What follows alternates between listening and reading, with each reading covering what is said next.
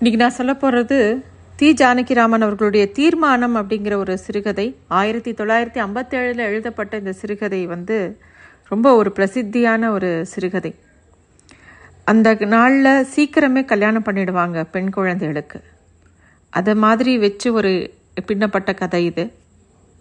அவ தீஜா அவர்களுடைய பெண்கள் எல்லாமே வந்து ஒரு தனித்துவம் எல்லார்கிட்டேயுமே இருக்கும். அதே மாதிரி இந்த பெண்ணும் நம்ம மனசில் ஒரு நீங்காத இடம் அவளுக்கு கிடைச்சிடும் இந்த கதையை படிக்கும்போது.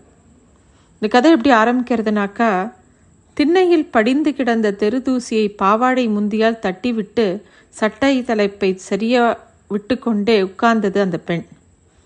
சோழிகள்லாம் கலக்கலன்னு கீழே இறஞ்சுது. அதை குவிச்சு வச்சுட்டு அப்படியே தெருவியே பார்த்துட்டு இருக்கா அந்த பொண்ணு. தன்னோட தோழி ராதை இன்னும் வரலை. அதுதான் அவளுக்கு ஒரே கவலை. எதிர்த்தாப்புல குளத்து மேலே கொக்கு கூட்டம் வட்டம் விட்டுன்னு இருந்தது. அதெல்லாம் பார்த்துட்டே இருக்கா. வாசலோட ரயில் அடி இருந்தது. வாடிக்கை இல்லாமல் திரும்பி திரும்பி ஒத்த மாடு வண்டி ஒன்று மெதுவாக நடந்து போயின்னு இருந்தது. அப்போது அவளுக்கு வந்து தன்னோட தோழி இன்னும் வரலையேன்னு ரொம்ப கோபம் வந்தது. சனியம் பிடிச்சவ போனால் எத்தனை நாடி? அப்படின்னு அவளே முகத்தை சுழிச்சுக்கிறா. அவளுக்கு வந்து சீக்கிரம் விளைய விளையாடணும்னு ஆசை. சட்டைக்குள்ளே தொங்கின அந்த தாலி கயத்தை எடுத்து ஒரு திருமங்கல்யத்தை பள்ளிக்கிடுக்கில் கடிச்சுண்டே அப்படியே வேடிக்கை பார்த்துட்டு இருக்கா. அவளுக்கு வெளியில் வேடிக்கை பார்க்கும்போது பார்க்க முடியல கண்ணை கூசித்து.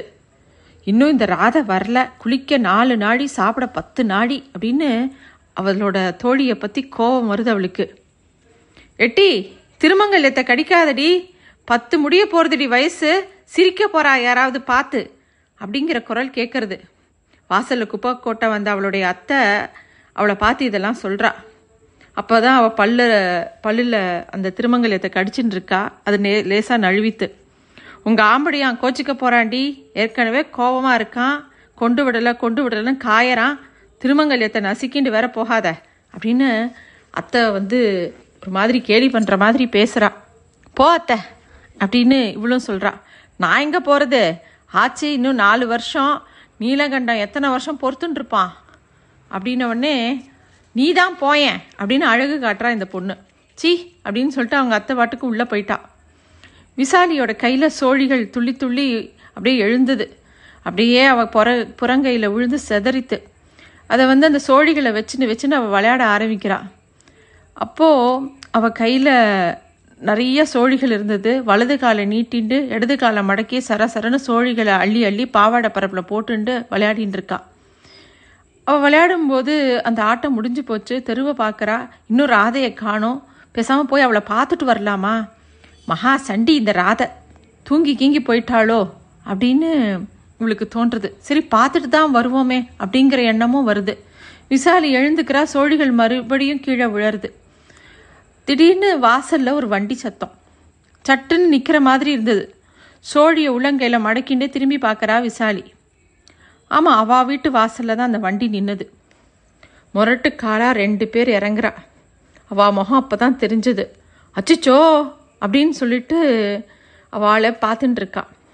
அவளை பார்த்த உடனே விசாலியோட முகம் செவந்து போச்சு. நேராக வீட்டுக்குள்ளே ஓடுறா. அத்தை அவள்லாம் வந்திருக்கா அப்படின்ட்டு.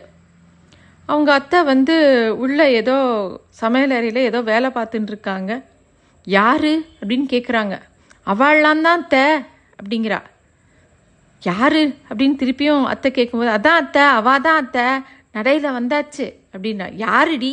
அப்படின்னு அவள் அத்தை அடுக்குள்ளே இருந்து வெளியில் வந்து நடைய பார்க்குறா வந்தவங்க அப்போ தான் செருப்பை கழட்டிட்டு வீட்டுக்குள்ளே வராங்க. ஏண்டி பெரிய மச்சின மாமனார்னு சொல்கிறது கூட வெக்கமாக இருக்கா? சரி போ. கூடத்தில் கோரப்பாயை எடுத்து போடு அப்படிங்கிறாங்க அத்தை. விசாலி ஓடுறா தலையை குனிஞ்சுட்டே கோரப்பாயை எடுத்து விரிக்கிறா. மூணு பேரும் உள்ளே வராங்க உள்ளே வந்து நின்றுருக்காங்க பெரிய மாமனார் பார்க்கறதுக்கு உண்மையாகவே பெருசாக தான் இருந்தார். ஆறு அடி ஒசரம் பலகை மாதிரி மார்பு கண்டு கண்டா சதை முறம் மாதிரி முகம். சின்ன மாமனாரும் ஒன்று விட்ட பெரிய மச்சினரும் கிட்டத்தட்ட அதே மாதிரி தான் இருந்தா. உட்காராமலேயே பெரிய மாமனார் பேச ஆரம்பிக்கிறார். குழந்தை உட்கார்றதுக்கு நேரம் இல்லை. அவசரமாக புறப்பட்டு வந்திருக்கோம் அப்படிங்கிறார். வாங்கோ உட்காரணும் அப்படின்னு அத்தை சொல்லும்போது வந்தோம். குழந்தை விசாலி கோரப்பாயெல்லாம் வேண்டாம். இப்படி வா சொல்கிறேன் அப்படின்னு சின்ன மாமனார் கூப்பிட்ற இப்படி வா குழந்த. பாதகம் இல்லை. பயப்படாத. முழுங்கிட மாட்டோம். அப்படின்னோடனே உட்கார்ந்துக்கோங்கோ. அப்படின்னு திருப்பி அந்த அத்தை சொல்கிறாங்க உட்கார் வரலம்மா. குழந்த குழந்த இப்படி வா. சித்த வர சொல்லுங்க குழந்தைய. அப்படின்னோடனே அத்தையும் போயேண்டி கூப்பிட்றாளே. என்ன இப்படி வந்ததும் வராதுமா? உட்காந்து ஒரு வாய் காப்பிட ச- காப்பி சாப்பிட்டுட்டு போப்படாதா? அப்படின்னு அத்தை சொல்கிறா அத்தை பேசும்போதே அத்தையோட குரலில் ஒரு பயம் இருக்குது ஒரு அலட்சியம் இருக்குது கல்யாணத்தில் ஏதோ சண்டை. நாலு வருஷம் ஆயிடுது கல்யாணம் ஆகி.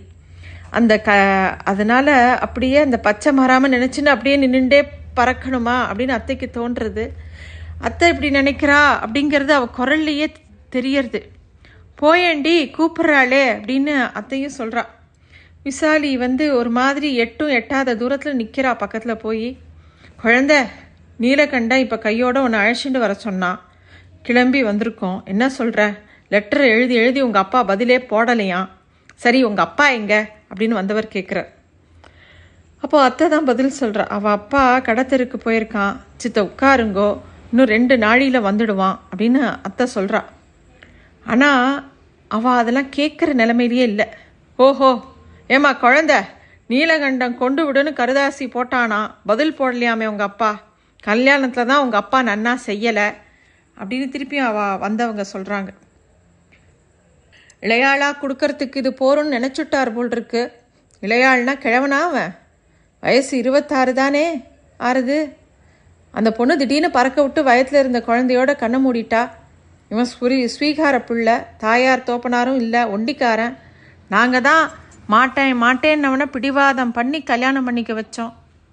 எதில் குறைஞ்சி போயிட்டான் அவன்? நிலம் இல்லையா வீடு இல்லையா? உங்கள் அப்பா சாதாரண மரியாதை கூட காமிக்க மாட்டேங்கிறாரே அப்படின்னு வந்தவா பேசுகிறா அப்போ அத்தை கேட்குறா இதெல்லாம் எதுக்காக குழந்தைகிட்ட பேசுகிறேன் அது என்னத்தை கண்டது? பாவம் உட்காந்து எங்ககிட்ட சொல்லுங்கோ அப்படிங்கிறா. சரி அதெல்லாம் எதுக்கு இப்போ? வந்த விஷயத்த சொல்லு. குழந்த என்ன பண்ணணும்? அவ அப்பாவுக்கு மரியாதை தெரியாட்டா? அப்படின்னு சின்ன மாமனார் பாட்டுக்கு பேசுகிறார் அதுவும் சரிதான். குழந்தை அவன் ஒண்டிக்காரன். வீட்டை பார்த்துக்க நாதி இல்லை. எங்கள் குடும்பமாக அது ஒரு பெரிய சமுத்திரம். உன்னை போய் வரையா இல்லையான்னு கேளுங்கோ. வந்தால் அழைச்சின்னு வந்துடுங்கோன்னு சொன்னான் அப்படின்னு சொல்கிறார் உடனே இந்த பொண்ணோட அத்தை கேட்குறா வராட்டா? அப்படின்னு. அதை பற்றி நாங்கள் இன்னும் யோசிக்கல. அப்படின்னோடனே இப்படி கூடத்தில் கூண்டில் நிற்கிறாப்புல நிற்க வச்சு இப்படி கேட்டால் குழந்தை என்ன பண்ணும்? கலங்க அடிக்கிறேளே. அதுக்கு என்ன தெரியும்? பச்சை குழந்தை அவ. அவனும் கடைக்கு போயிருக்கான்னு அத்தை பேசும்போதே அத்தையோட குரலில் அவ்வளோ வெறுப்பு புகஞ்சுட்டு இருந்தது. என்னமோம்மா அவன் சொன்னான் அனுப்பிச்சான் வந்தோம். அவனே வருவான். மரியாதையாக இருக்க மாட்டாரேன்னு சந்தேகமோ என்னமோ எங்களை போகச் சொன்னான் அப்படின்னு வந்தவர் திருப்பியும் சொல்கிறார் சரி கால் அலம்பிட்டு உட்காருங்கோ சித்த நாடியில் இலை போட்டுடுறேன் சாப்பிட்டுடலாம் அப்படிங்கிறா அத்தை. சாப்பிடலாம் நேரம் இல்லை அப்படிங்கிறா அவளும். இப்போவே வரணுங்கிறேளா அவளை. அவளுக்கு அம்மா இல்லாட்டாலும் அப்பா இருக்கான். அத்தான் அத்தைன்னு நான் ஒருத்தி இருக்கேன் அப்படின்ன அந்த பொண்ணு டக்குன்னு அத்தையை நிமிந்து பார்க்கறது. உள்ளே போச்சு. அத்தையும் அதோட அந்த அடுக்குள்ளைக்குள்ளே போகிறா நான் போயிட்டு வரேன் அத்தை அப்படின்னு அந்த குழந்தை சொல்கிறது போயிட்டு வரியா? எங்கே? அப்படின்னு அத்தை கேட்குறா. அவரோட என்னடி இது? ஆமா அத்தை. அப்படின்னு சொல்லிண்டே கொடியில் தொங்கின அதோட ரெண்டு பாவாடையும் சட்டையும் எடுத்து மூட்டையாக கட்டின்றது அந்த பொண்ணும் ஜாடியிலேருந்து ஒரு முட்டை தேங்காய் எண்ணெய் எடுத்து தலையில் தடவி மரக்கட்டை சீப்பால் வேக வேகமாக வாரி பின்னின்றது. ஒரு நிமிஷத்துக்குள்ள மாடத்துலேருந்து மரச்சப்பை திறந்து ஒரு குங்குமம் போட்டு இட்டுண்டு மூட்டையை எடு இடுப்பில் வச்சுட்டு கிளம்பிடுத்து. போயிட்டு வரேன் அத்தை. நிஜமா தானா அந்த பொண்ணு எதுவும் பதில் சொல்லவே இல்லை. ஏண்டி உங்கள் அப்பன் கிட்ட கூட சொல்லிக்க வேண்டாமா? பத்து வயசு முடியலை அங்கே போய் என்னடி பண்ண போகிற உங்கள் அப்பா இன்னும் வரலையே அப்படின்னு அத்தை கேட்குறா நாழியாச்சத்தை அப்பா கிட்ட சொல்லிட்டு போகணும்னு நினச்சா ஆனால் அவசரமாக இருந்ததுனால போயிட்டான்னு சொல்லு. நான் சொன்னேன்னு சொல்லு அப்படின்னு அந்த பொண்ணு சொல்கிறது கிங்கரம் மாதிரி மூணு பேர் கூப்பிட்றாளேன்னு உடனே கிளம்பிடுறதா? அத்- அப்படின்னு அத்தை மெதுவாக சொல்கிறா அதுக்குள்ளே அந்த பெண் கூடத்துக்கு வந்துடுறா. சின்ன மாமனார் பார்த்து என்ன கிளம்பிட்டியா? அட அப்படிங்கிறார். குழந்தை சாப்பிடக்கூட இல்லையே இப்படி அழைச்சிட்டு போகிறேளே அப்படின்னு அத்தைக்கு தொண்டை அப்படியே கரகரக்கிறது. போகிற போது வழங்கிமானில் சாப்பாடு பண்ணி வச்சிடுறோம் அப்படின்னு பெரியவர் சொல்கிறார் அப்படி ஒரு அவசரமா இப்படி பண்ணுறேளே அவன் வந்தால் நான் என்ன சொல்லுவேன்? அப்படின்னு அத்தை பதறா. நான் சொல்லிண்டேன்னு சொல்லு அத்தை அப்படின்னு அந்த பொண்ணு சொல்லிட்டு அப்படியே அந்த பொண்ணு வாசலுக்கு போகிறதுக்கு வழிக்காக நிற்கிறத பார்த்து மூணு பேரை விலகிக்கிறான் அதுக்கப்புறம் அது பின்னாடியே போகிறா ஏறு குழந்த அப்படின்னோடனே அந்த பொண்ணு வந்து அந்த வண்டியில் ஏறிக்கிறது வண்டி கிளம்பிடுத்து அப்போ பார்த்து ராதை ஓடி வரா. ஏண்டி விசாலம் ஊருக்கா போகிற அப்படின்னு சொல்லிட்டு சிரிச்சுட்டே ஓடி வரா. என்கிட்ட சொல்லவே இல்லையேடி அப்படிங்கிறது. வழக்கம் போல் திண்ணையில் மித்த ஸ்திரீகள்லாம் வேடிக்கை பார்த்துட்டே இருக்கா. வண்டி வந்து அந்த தெருமுனை வரைக்கும் திரும்பிடுத்து. அத்தை அப்படியே குரட்டில் நின்று அது வரைக்கும் பார்த்துட்டே இருக்கா. திரும்பி திண்ணையில் இருக்கிற சோழிகள்லாம் வாரி முந்தானையில் போட்டு எடுத்துக்கிறா. உள்ளே போகணுன்னா வீட்டுக்குள்ளே போகிறதுக்கு கூட கால் வரல அந்த அத்தைக்கு. அப்படியே துக்கமாக இருக்குது என்ன மாமி விசாலம் எங்கே போகிறா அப்படின்னு ராதையோட அம்மா வந்து கேட்ட உடனே அவள் ஆம்படையன் அழைச்சின்னு வர சொன்னானா? கிளம்பிடுத்து. அவள் அப்பா கூட இன்னும் வரலை. கடைக்கு போனவன் சொல்லிக்கோன்னு சொல்லிக்கோன்னு கிளம்பிடுத்து. ரெண்டு பாவாடையும் மூட்டை கட்டிண்டு அப்படின்னு சொல்கிறா அந்த அத்தை. அப்போ அதை கேட்ட உடனே ராதையோட அம்மா கண்ணில் அப்படியே நீர் முட்டிண்டு வருது. என்ன தீர்மானம் அதுக்கு அவள் தான் தம் மனுஷான்னு யார் சொல்லி கொடுத்தா அதுக்கு அப்படின்னு. அவள் வந்து இன்னும் பத்து நிமிஷம் ஆகலை. என்ன தீர்மானம்? என்ன தீர்மானம்? அப்படின்னு ராதையோட அம்மாவுக்கு வேற ஒன்றுமே சொல்ல தெரியல. சொல்லவும் முடியல. அவளுக்குள்ள ஒரு தழதழப்பு வந்துடுத்து. அப்பா வந்து அனுப்ப மாட்டான்னு இதுக்கு தெரிஞ்சிடுத்து. அதுக்கு தான் அவசர அவசரமாக கிளம்பிடுத்து போலிருக்கு. அதுக்கு இருக்கிற என்னத்த சொல்கிறது சாப்பிடக்கூட இல்லை. அப்படின்னு பிரமிச்சு பேசின்னு பேசின்னு அதை பற்றியே பேசி நிற்கிறா அத்தையும். அத்தையோட கண்லேயும் அப்படியே கண்ணீர் பெருகித்து ஏன்னா அவங்களோட தம்பி கொஞ்சம் முரடு தான் சொத்து அதிகமில்லாதவர்கள் அப்படிங்கிறதுனால அந்த சம்பந்திகள் மாப்பிள்ளையை கூட கல்யாணத்தில் ரொம்ப அலட்சியமாக தான் நடத்திட்டான். மாப்பிள்ளையோட கடிதத்துக்கெலாம் பதிலும் போடுறதே கிடையாது. அப்போ பார்த்து ராதையோட அம்மா உங்கள் தம்பி வராப்பில் இருக்கே அப்படிங்கிறா. நான் எப்படி சொல்கிறது நீயும் கொஞ்சம் கொஞ்சம் கூட இருடி அப்படின்னு கேட்குறா அத்தை. இருக்கே மாமி நடந்ததை சொல்கிறது அப்படின்னோடனே தம்பி வந்துடுறார். பாலு விசாலி ஊருக்கு போகிறாடா அப்படின்னோடனே என்ன அப்படின்னு கேட்குறார் ஆமாண்டா பெரிய மாமனார் ரெண்டு பேரும் வந்தா பெரிய மச்சனம் வந்திருந்தான். இது வாசலில் சோழி ஆடின்றது உள்ளே வந்து சொல்லித்து பார்த்தா மூணு பேரும் கிங்கிற மாதிரி ரேடியிலேயே வந்து நின்னா. உட்காருங்கோன்னே கேட்கல உங்கள் ஆம்படியை அழைச்சின்னு வர சொன்னானா வரப்போறியா இல்லையான்னு மூணு பேரும் நறுக்குன்னு கேட்ட உடனே வந்தது இது கொடியில் பாவாடை ரெண்டை உருவின்றது தலையை தொட்டிக்கிற சவுக்காத்தால் மூட்டையை கட்டிண்டது. கிளம்பி பிடித்து. சாப்பிட்டுட்டு போயேண்டின்னு கேட்டு சொன்னேன் கேட்கவே இல்லை. அப்படின்னோடனே அந்த அவரோட தம்பி அப்படியே திகச்சு நிற்கிறார் அவருக்கு அந்த செய்தியை நம்புறதுக்கே நாலு நிமிஷம் ஆச்சு. எப்போ வந்தாங்க எங்கே நின்னாங்க எப்படி நின்றாங்க முகம் எப்படி இருந்தது என்ன சொன்னாங்க அப்படிங்கிறது கேட்டுட்டே இருந்தார்.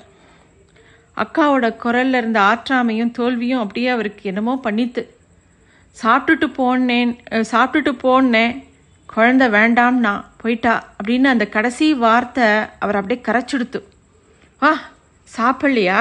அப்படிங்கிறார்.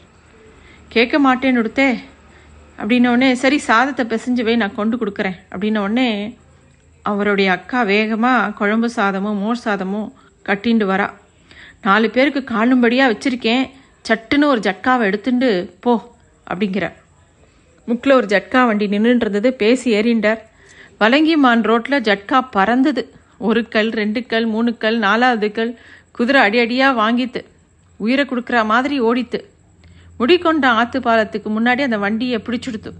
அந்த வண்டியும் நின்றுட்டு இருந்தது மூணு பேரும் முழிக்கிறா. விசாலியும் அப்படியே ஆச்சரியமாக பார்க்குறா விசாலி சித்த இறங்கு சாப்பிட்டுட்டு போகலாம் அப்படிங்கிறார். ஆனால் விசாலியோட அப்பா அவளோடையெல்லாம் பேசலை. அப்போ பெரிய மாமனாரும் போய் சாப்பிட்டுட்டு வாமா அப்படிங்கிறார். விசாலி இறங்குறா.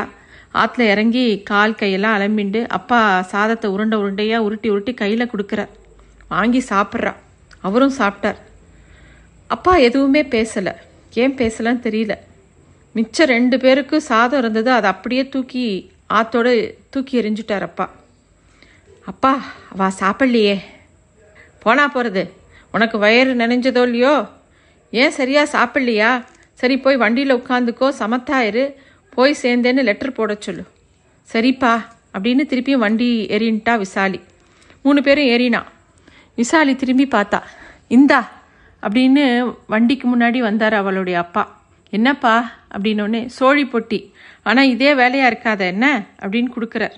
சரிப்பா அப்படின்னு அது வாங்கிக்கிறா. சமத்தா இரு குழந்தை. எப்பப்பா வரேள் நான் என்னத்துக்கு வரணும்? அப்பா இந்த பாரு அப்பாவை பார்க்கணுன்னா நீ வந்து பார்த்துக்கோ. நீ வர வேண் நீ வர வேண்டாம்னு நான் சொல்லலை அப்படின்னு அவளுடைய அப்பா சொல்கிறா அப்பா அப்படின்னு திருப்பியும் கூப்பிட்றா. நான் வரேன். குழந்தைய ஜாக்கிரதையாக பார்த்துக்கிட்டோம் அப்படின்னு அவளையெல்லாம் பார்க்காமையே அவள் பக்கம் திரும்பாமலேயே சொன்னார் அப்பா. வண்டி நகர்ந்தது. தன்னோட வண்டியில் ஏறிண்ட அப்பா அந்தாண்ட பக்கமே முகத்தை திருப்பின்னு இருந்தார். அப்பாவுக்கு வருத்தமா? இல்லை கோபமா? அப்பா வண்டியையே இவ பார்த்துட்டு இருந்தா விசாலி. அந்த வண்டி சாலை திருப்பத்தில் மறைஞ்சு போச்சு. அப்பா திரும்புவார்னு பார்த்தா திரும்பவே இல்லை. ஹம், நல்ல அப்பா இது. அப்படின்னு அவன் முகத்தில் சிரிப்பு வந்தது. மூணு பேரும் பேசவே இல்லை. உலகத்தாயை கண்ட மோனத்தில் அந்த உள்ளங்கள் ஒடுங்கி கிடந்தன. பெரிய மாமனார் உதட்டை கடித்து உணர்ச்சியை விழுங்கிக் கொண்டிருந்தார்.